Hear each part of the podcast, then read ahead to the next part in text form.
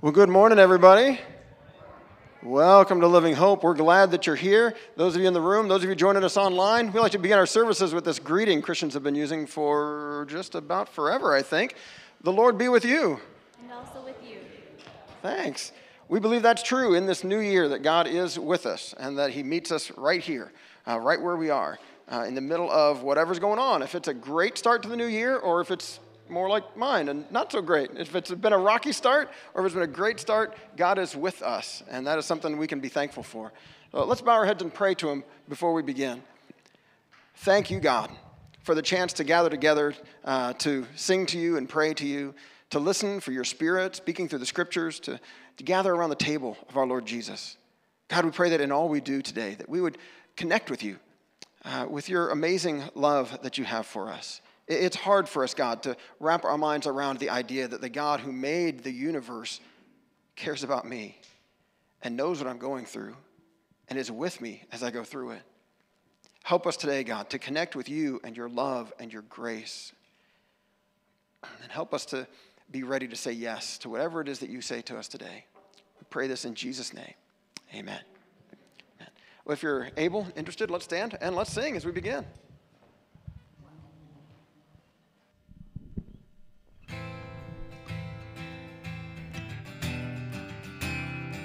Morning.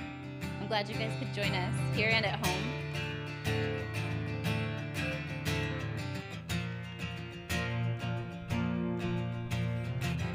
From the highest of heights to the depths of the sea.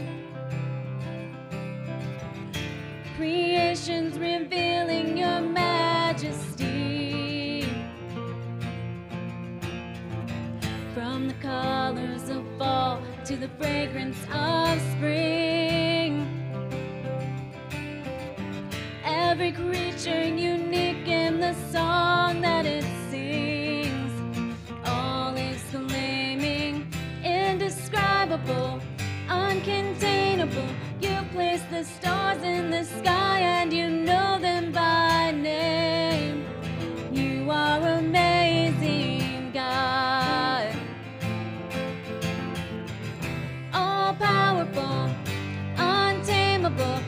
Awestruck, we fall to our knees as we humbly proclaim, You are amazing, God.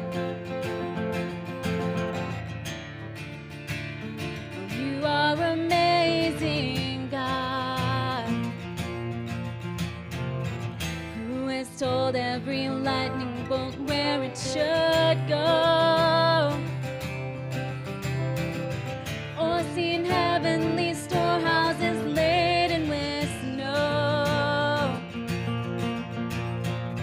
Who imagined the sun and gives source to its light?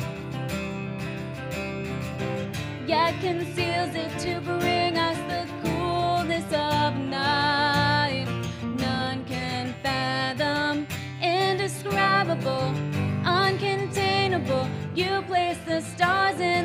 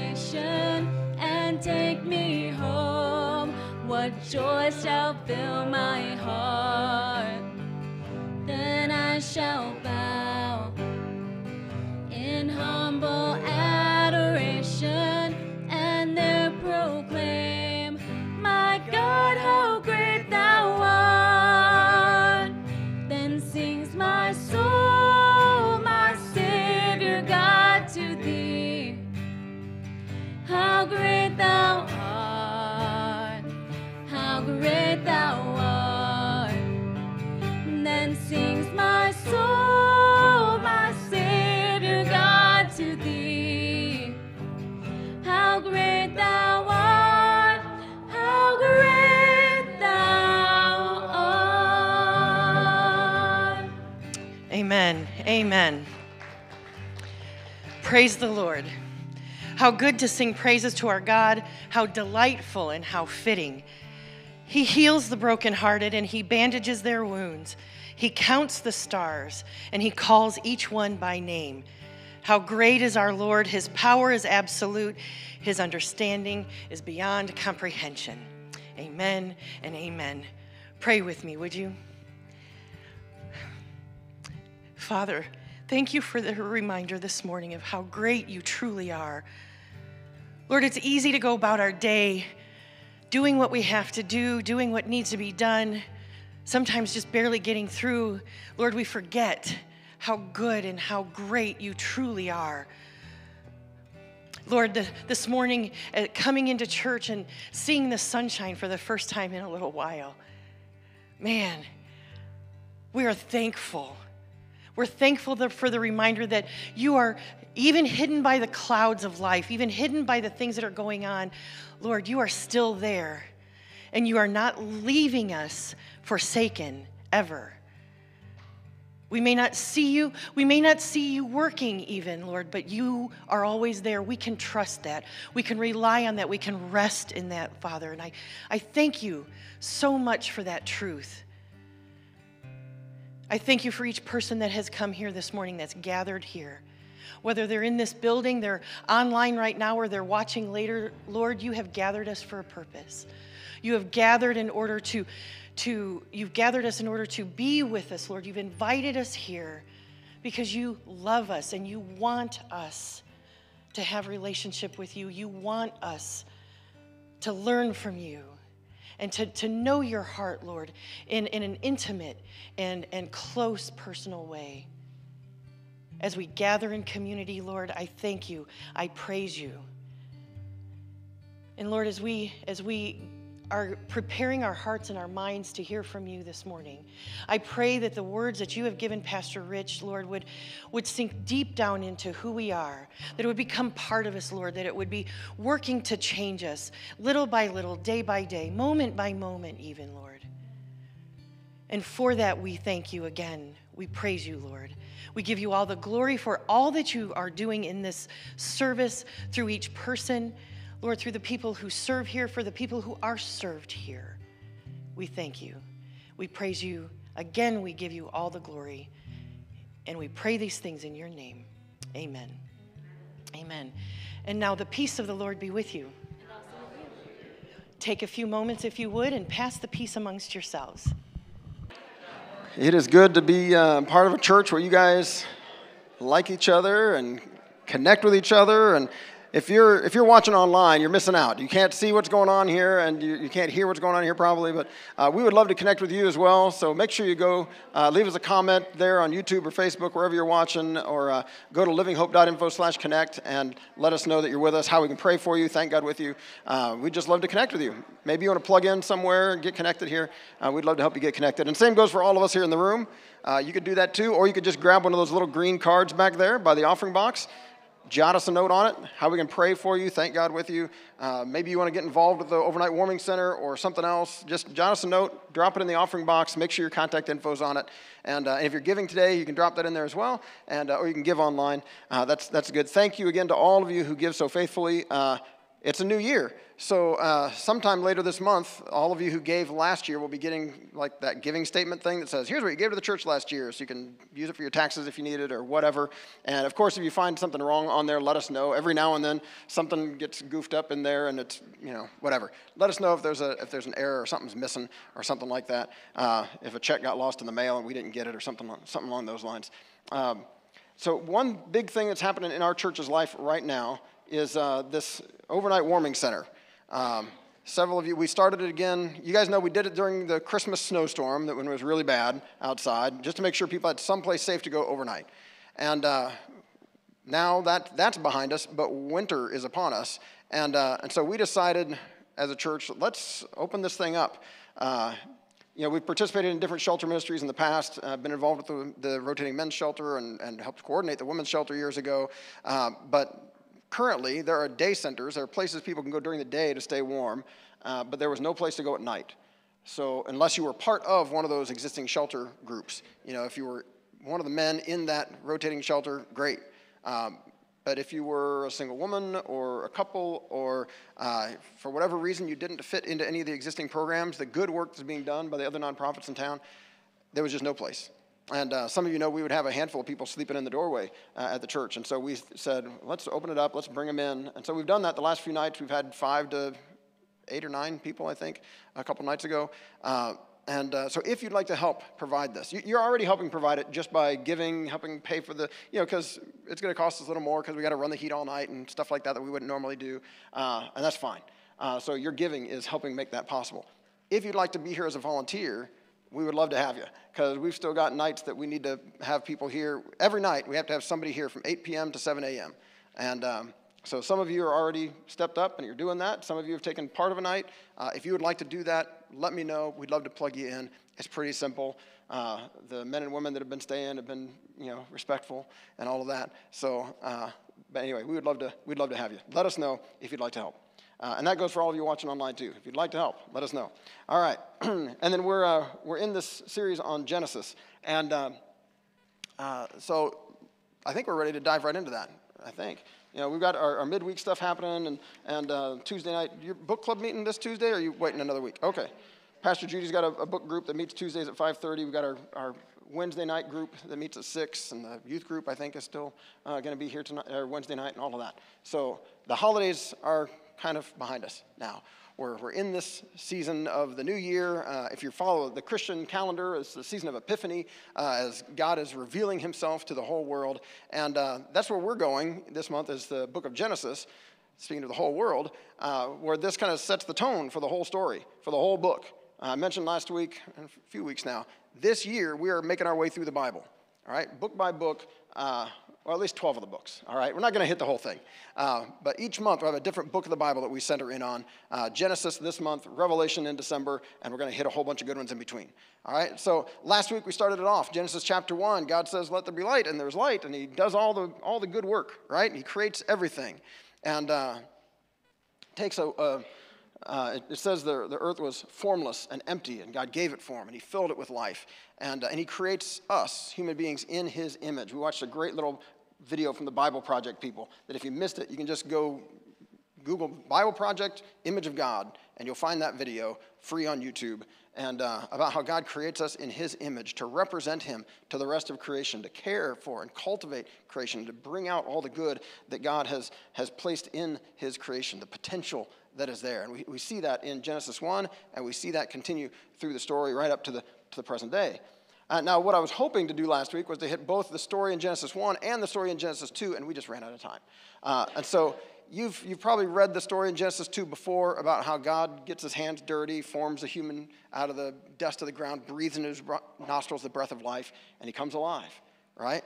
And uh, this is where we get the Garden of Eden and the snake and the, the fruit and all of that. We're going we're gonna look at three stories today that kind of take us from God's good creation to something more like the world we see now, which is not quite as good as it started out, right?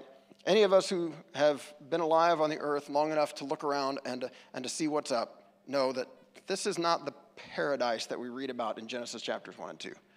Right? I mean, just this morning on the way here, I listened to like 30 seconds of news on the radio in the car and heard about violence in at least three different places around the world. Uh, some in the United States, some in other places. Uh, this world is not as God intended it. Why is that? You know, what, what happened there? And if you're looking at the notes that we've got here that I handed to you, I mean, we don't have the title on the screen for those of you watching at home. Uh, up at the top, I have to pick a title each week. And uh, this week is a God who won't give up, because that's what we see happen over and over. So we're going to look at three different stories, starting with that one back in Genesis chapters 2 and 3.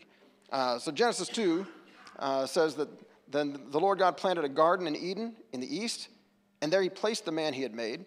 The Lord God made all sorts of trees grow up from the ground, trees that were beautiful, produced delicious fruit. In the middle of the garden, he placed the tree of life and the tree of the knowledge of good and evil. And then the Lord God placed the man in the Garden of Eden. We're skipping a little bit. To tend and watch over it. But the Lord God warned him You may freely eat the fruit of every tree in the garden except the tree of the knowledge of good and evil. If you eat its fruit, you are sure to die. Then the Lord God said, It's not good for the man to be alone. I'll make a helper who's just right for him. And, and skipping ahead, he creates, he does the whole, you know, surgery thing, takes out his side, forms the woman, presents her to him. And he's like, Hey, yes, this one matches. Um, and it says, Now the man and his wife were both naked, but they felt no shame. I'm going to back up just a second to that bit about God creating a helper who's just right for him, because I can't pass this verse up without mentioning that the Bible starts out, at least, in this early part of the Bible presenting a picture of, of men and women as, as equals, as matching. Uh, later on in the story, we see very much the kind of the hierarchy and the patriarchy and the subjugation of women that has been a part of our human history for millennia. But at least as the story begins, in Genesis chapter 1, you might remember, God said, let's, let's create them in our image. And it says, male and female, He created them in His image. Both of us, all of us, equally part of God's image, representing God in the world. Here in, in Genesis 2, Sometimes people have taken that helper who's right for him or help, helper suitable, or the old King James, a help meet for him. That word meet just meaning suitable. Uh, and have taken that to mean, oh, yeah, so men are here and women are the helpers. Like they're the help or something.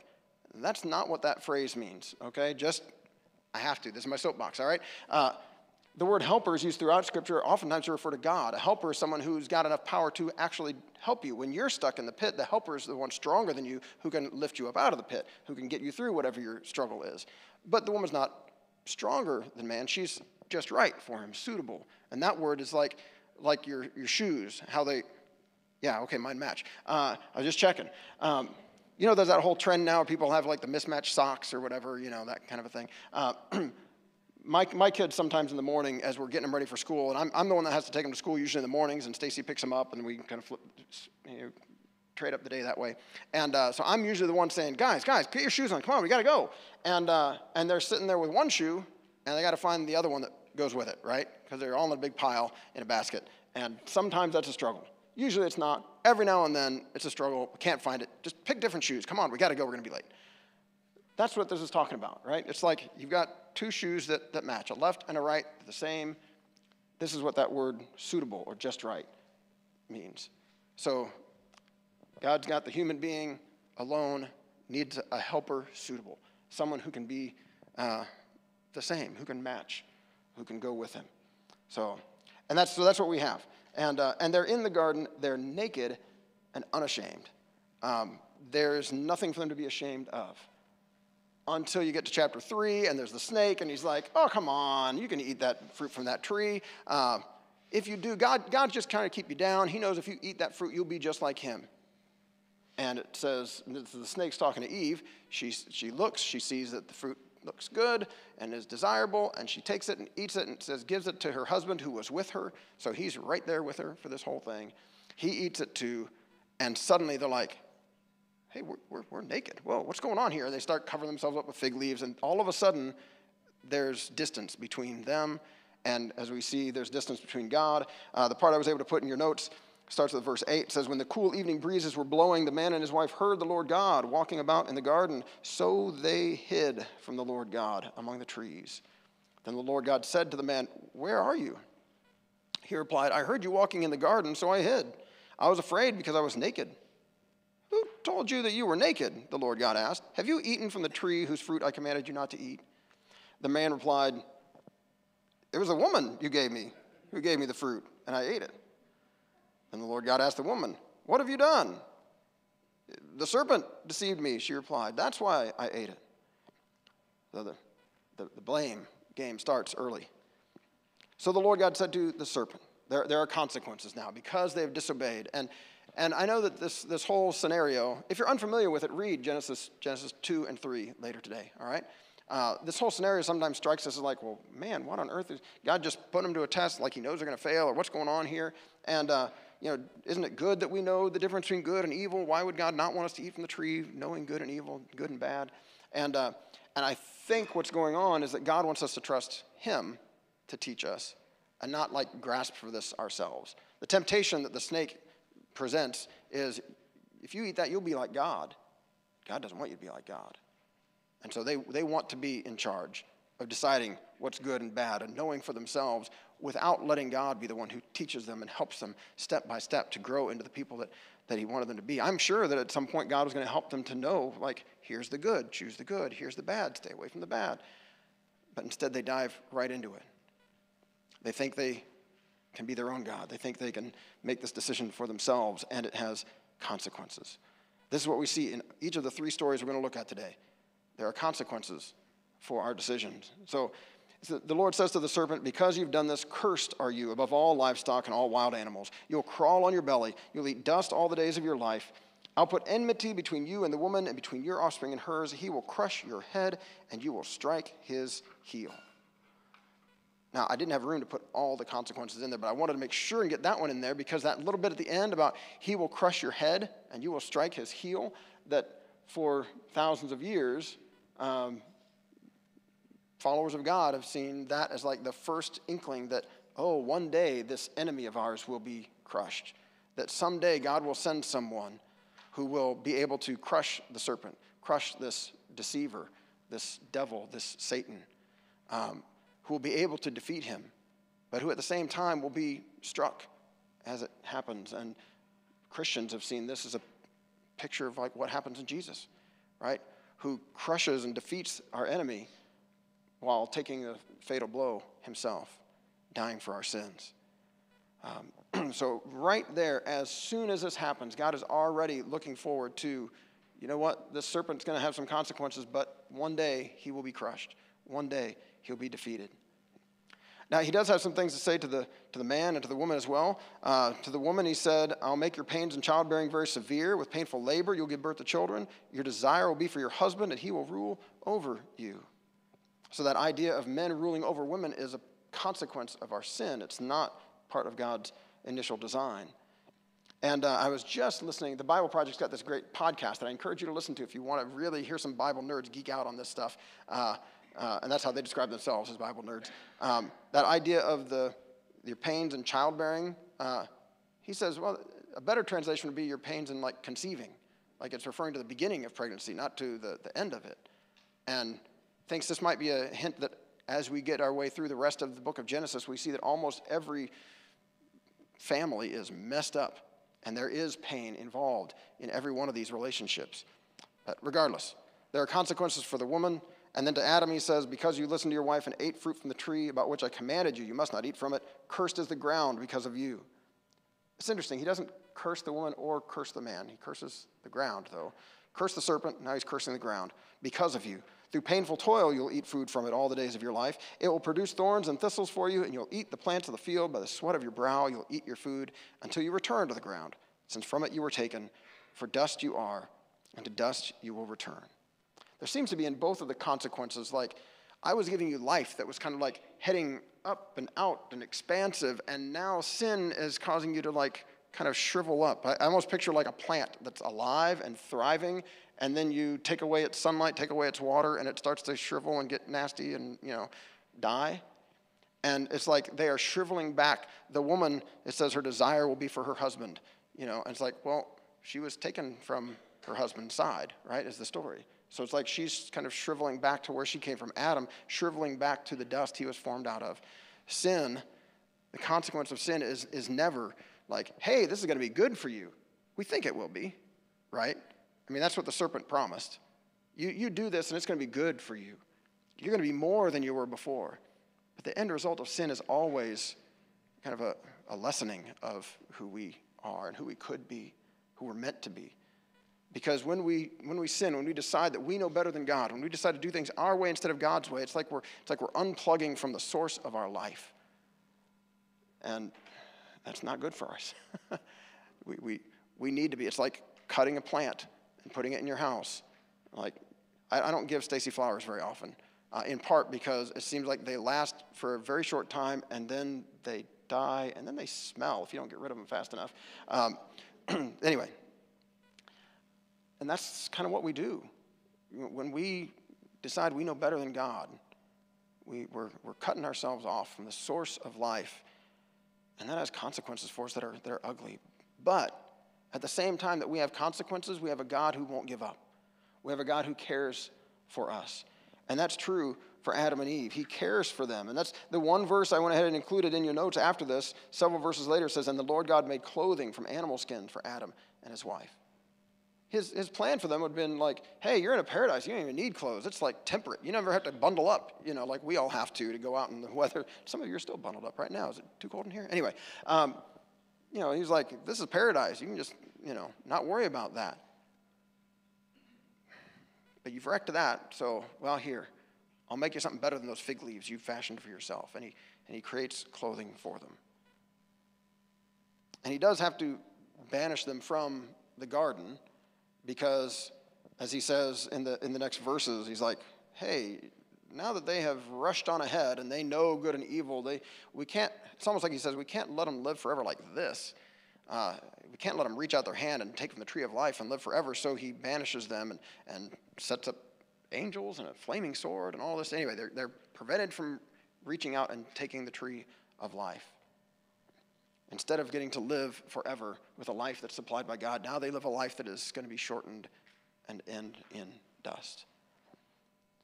So there are consequences, but there is a caring God who provides for them and who doesn't give up on them. Um, the next story comes right in the very next chapter, Genesis chapter 3, uh, where we get some of their kids, right? Surely their kids will do better than the parents did. Isn't that what we all want for our kids to do better than we did? You know, we learned learn from our mistakes, kids, and uh, don't repeat the mistakes I made. And uh, we'll try to set you up to have a good a good life. And instead, what we see, you know, Cain and Abel. Um, this was one of the when Stacy and I adopted our boys, and we knew we were going to rename them, and we're thinking we want some good Bible names. You know, the first brothers in the Bible, Cain and Abel, and we knew we couldn't use them, right? Uh, some of you are chuckling because you know how the story goes. If you don't know, Cain and Abel, the first brothers mentioned in the Bible, um, it, the Bible says that they, they both offer sacrifices to God, and Abel, we don't know why exactly, right? The Bible, the Bible does not tell us. They offer different kinds of offerings. Cain worked with like plants, so he offers plants, and, and Abel works with uh, cattle, so he offers uh, sheep, I think. And, uh, and God, it doesn't say why, but God accepts Abel's offering, doesn't accept Cain's offering. And Cain gets angry about this. And God warns him.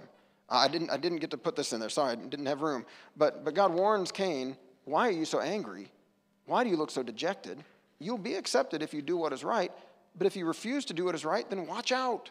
Sin is crouching at the door, eager to control you, but you must subdue it and be its master. He says, You have a chance here. Sin wants to trip you up, but you have a chance to not choose sin you could, you could be careful. You could choose something better. Instead, the story continues. This I did put in your notes. One day, Cain suggested to his brother, Hey, let's go out into the fields. And while they were in the field, Cain attacked his brother Abel and killed him, which is why we knew we couldn't name our boys Cain and Abel. All right. Afterward, the Lord asked Cain, Where's your brother? Where's Abel? And this is a, this is a weird thing about these stories, isn't it? Um, God just like, he's like Columbo or something. Back I don't know if any of you ever watched Columbo back in the day. You know, he's just kind of like always kind of bumbling and asking questions. God's like, Where, Where's your brother? Don't see your brother around anywhere. Just like in the garden, he's like, Hey, where are you guys at? You know, as if he couldn't see them, like, you know, hiding behind the tree. And, um, but God gives us a chance to respond, gives us a chance. And so he, he says to him, Where's your brother? Where's Abel? I, I don't know, Cain responded. Am I my brother's guardian?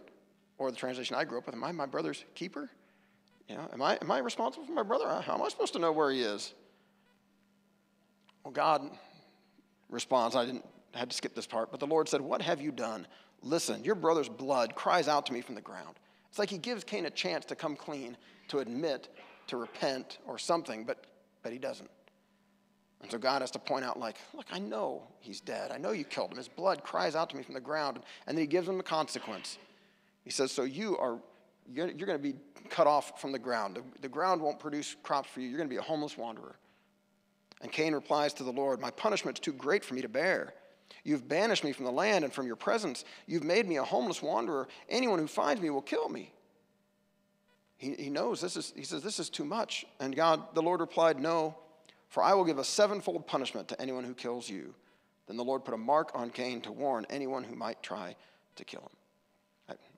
We don't know what that mark is, and that's led to all kinds of weird interpretations down through the centuries of what the mark of Cain is. But the point that I wanted to draw from this is God still cares about Cain.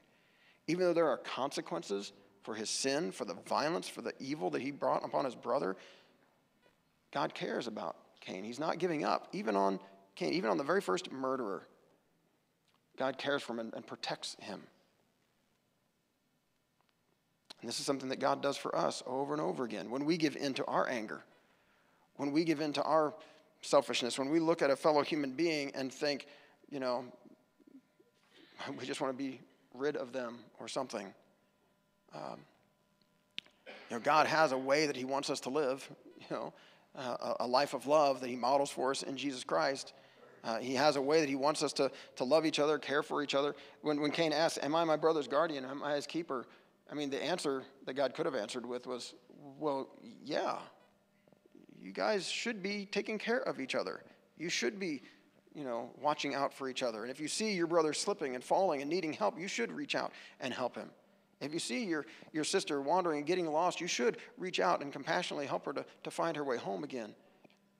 If you see her in need, you should help provide for that need. God, God has a life He wants us to live together that is beautiful. And when we reject that, when we give in to whatever emotions they are that, that lead us to, to just want what we want and not care what happens to the people around us. There are consequences for that, but God continues to care. God does not give up. He doesn't give up even on Cain, who kills his brother.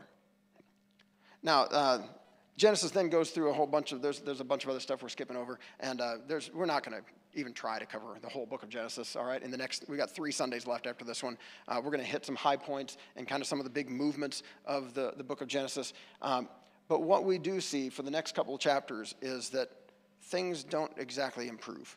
All right? Uh, God, God is good to Adam and Eve, gives them another son, Seth, uh, to kind of ease their pain of the loss of their son Abel.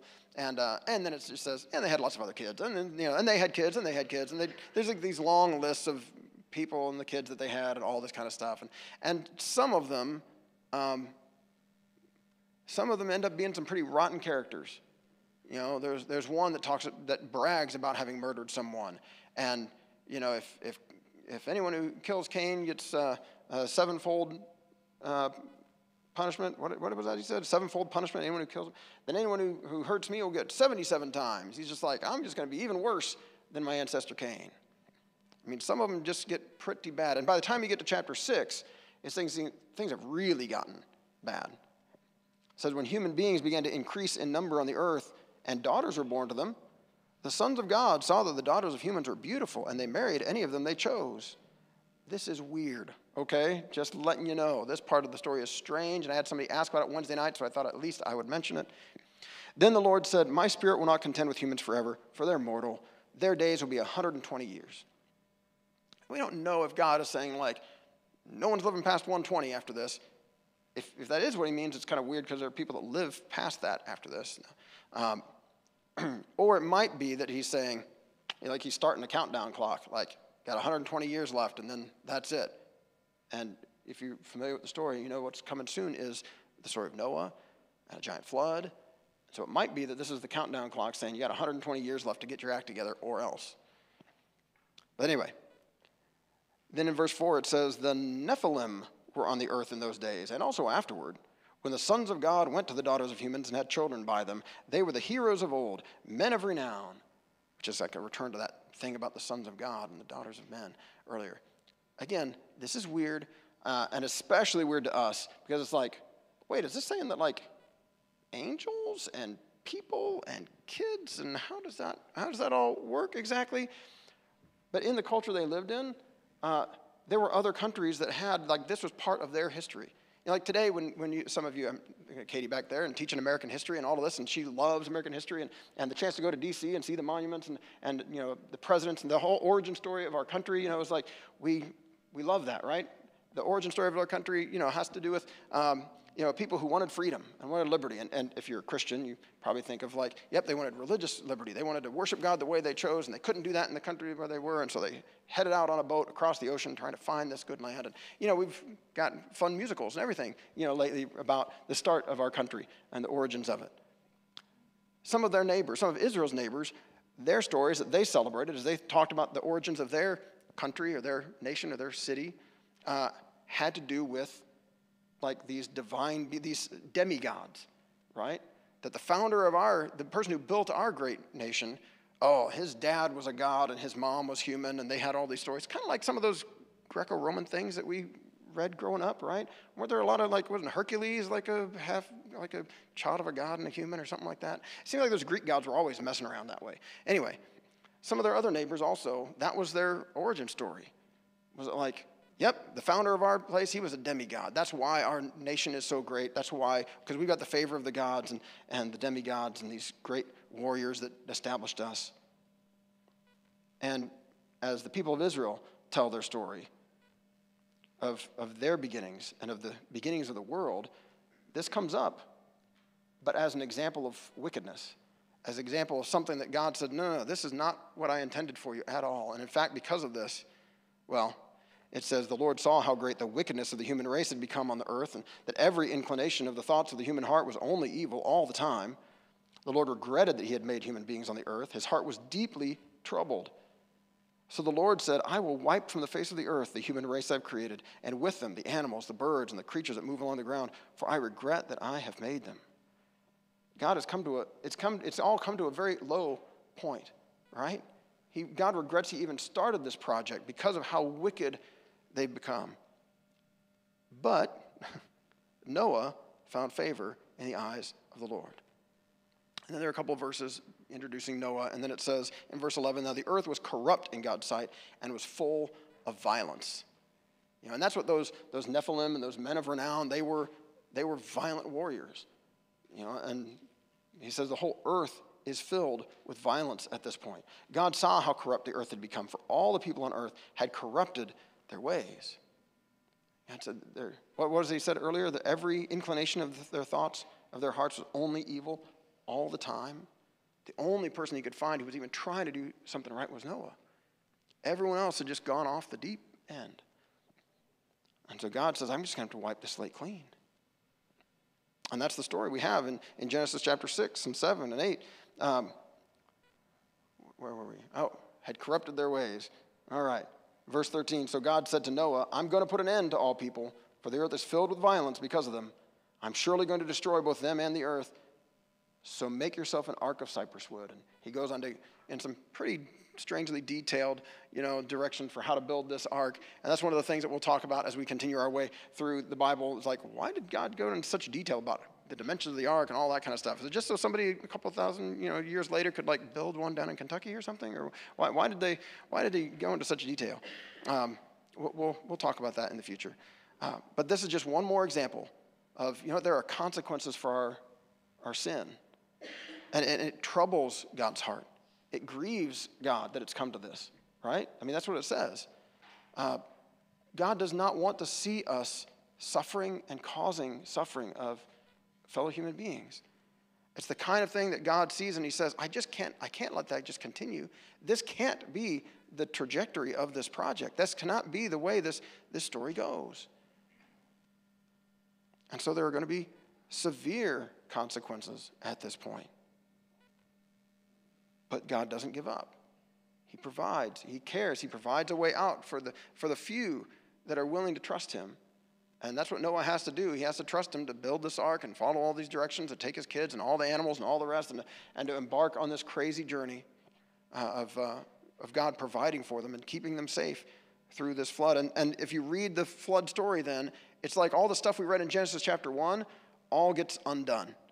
Um, you know, God had separated the waters above from the waters below and had this, you know, dome or firmament or whatever in place to hold those waters up there. And you know, those, those windows are opened and the, the floodwaters come down and, and there uh, the, the floodwaters of the deep are allowed to, to spring up. You know, he had separated the waters so dry land could appear. Well, now he's undoing that, and all the dry land is being covered up, and it's like the chaotic waters are being allowed to just swallow up the earth. He is undoing the, his work of creation. He's hitting the uh, uh, Control Z, the undo button over and over and over again and just, until it just backs up and everything is, is undone. Except for Noah and his family and this, this little ark where he's maintaining a, a, an opportunity for life to continue. And eventually, there's so many details we can't get into. Eventually, the waters recede. Eventually, dry ground appears. Eventually, the ark lands. And God says, It's okay, it's time to get out. And then the first thing Noah does once he's out of that boat Genesis chapter 8. Then Noah built an altar to the Lord, and taking some of all the clean animals and clean birds, he sacrificed burnt offerings on it. The Lord smelled the pleasing aroma and said in his heart, Never again will I curse the ground because of humans, even though every inclination of the human heart is evil from childhood. And never again will I destroy all living creatures as I have done. That, that's striking to me, that verse right there. That, that God says, you know what, I've, I've wiped the slate clean. But you know what? Even though, it's like he knows, even going forward, every inclination of the human heart is evil from childhood. He says, even though they're, they might just continue down that path again, even though these human beings might choose violence, even though they might decide we'd rather go to war than live at peace, even though they might decide that our selfishness is, is worth the violence that, that we uh, cause to each other. He says, even if they do that, I'm not going to I'm not going to wipe them out again.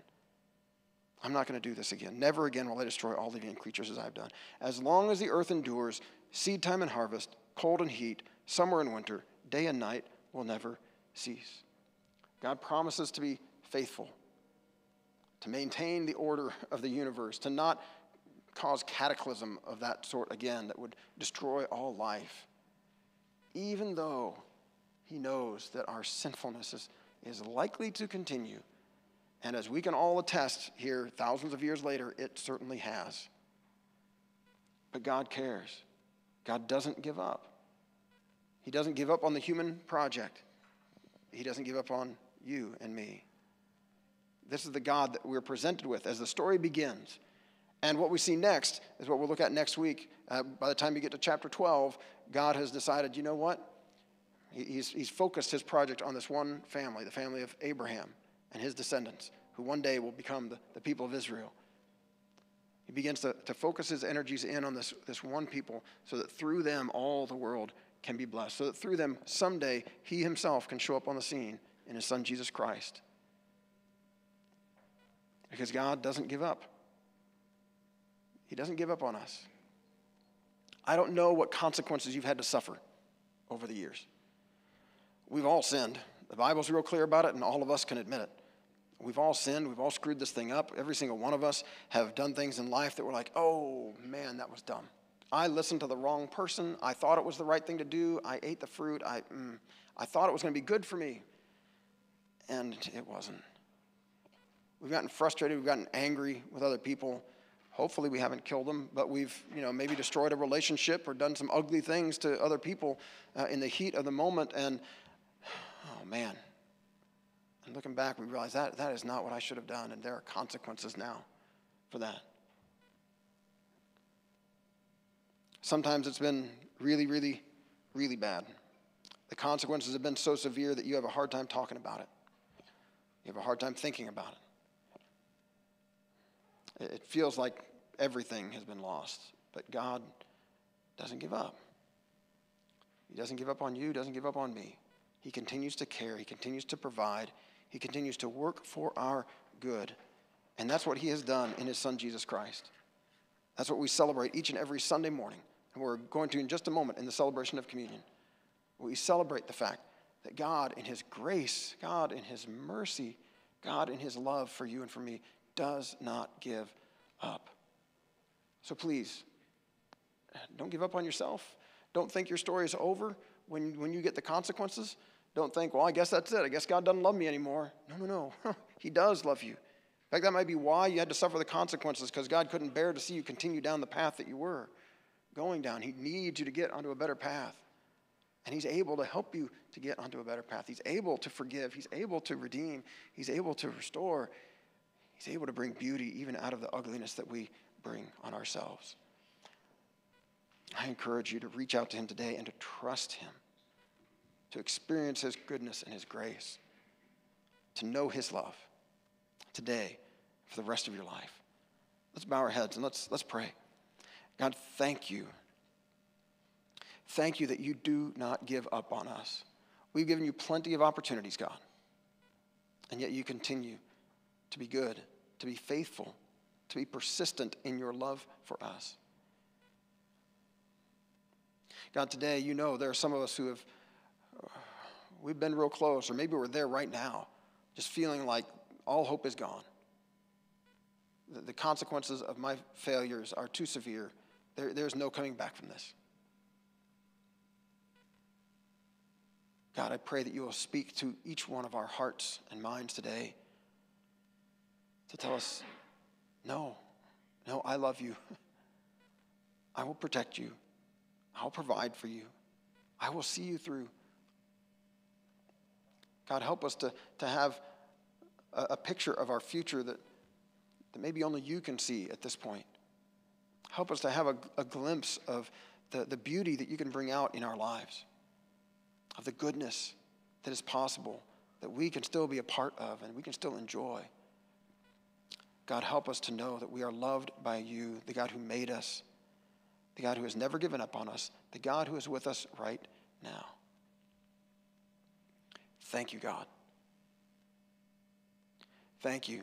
Your word is clear that when ordinary people like us, dirty, rotten, messed up sinners, when we confess our sins to you, you are faithful and just. You forgive us our sins and you cleanse us from all unrighteousness, from all the ugliness, all the filth that we have brought upon ourselves. You wash us clean. Thank you, God. Thank you for your grace, for your mercy. We, we know we don't deserve it, but we are so grateful to receive it. Thank you, God, that out of love for us, you came to us in your Son, Jesus Christ, to take our sin, to take our death, to allow the serpent to strike you so that you could crush his head and defeat our enemy and set us free. God, today we thank you that you invite us to celebrate this in the sacrament of Holy Communion. We offer to you these gifts of bread and juice, and we pray that by your Holy Spirit's presence here, that we might meet our crucified and risen Savior in his body and in his blood. Jesus, you gave this gift to us when you were with your disciples and you took bread and you broke it and gave it to them and said, This is my body broken for you. Take this and eat it. You gave them the cup and said, this is my blood poured out for many for the forgiveness of sins. When you drink this, do it in remembrance of me. This seals the new agreement, the new covenant between God and humanity. God, we are so grateful for the love you have shown us in your Son, Jesus Christ. We are so grateful that today, as we offer ourselves to you and confess to you our failures, our, our, our inability to love you with all our heart, soul, mind, and strength, and the ways in which we have not loved our neighbors as ourselves, we have not been our brother's keeper. God, as we confess this to you, again, you are faithful and you forgive. You are gracious and compassionate, slow to anger, abounding in love and faithfulness. You forgive our sins and make us new. Help us today, God, to experience your grace, to know ourselves as people loved by you, whether this is just our weekly reminder of something that we have known for 20 years, or whether today is the first day that we are finally coming to grips with your love and your grace and experiencing it, experiencing your embrace of us as your sons, as your daughters. God, thank you. Thank you for your love. Thank you for your grace. Thank you for this community, this family that you invite us to be a part of, where we have brothers and sisters now who can encourage us and, and care for us and support us and, and help us to grow. Thank you, God. You are so good. We are so grateful. We pray this in Jesus' name. Amen. Uh, would you pray with me the prayer that Jesus taught us? Our Father, who is in heaven, hallowed be your name. Your kingdom come, your will be done on earth as it is in heaven. Give us this day our daily bread, and forgive us our trespasses, as we forgive those who trespass against us. And lead us not into temptation, but deliver us from evil. For yours is the kingdom, and the power, and the glory, forever and ever. Amen. Uh, I've asked uh, Pastor Judy if she would come and, and help serve communion today. Uh, as the musicians are coming forward, they're going to lead us in one last song. Um, this is for all of us. All of us who are saying yes to Jesus today. It doesn't matter who you are, where you've been, what you've been through. If today you are hungry for His grace, uh, if you're grateful for His love, you're invited to come forward as we sing, take bread from the basket, dip it in the juice, and eat it. You got the regular, like pita bread, the little gluten free round wafers, or we've got the little individual cups. And if you just are trying to keep your distance from people and don't want to come forward, we've got those little cups on the table as well. And you can peel it back and get to the bread and to the juice as we sing. But let's celebrate God's amazing grace, the love He's shown us in Jesus Christ.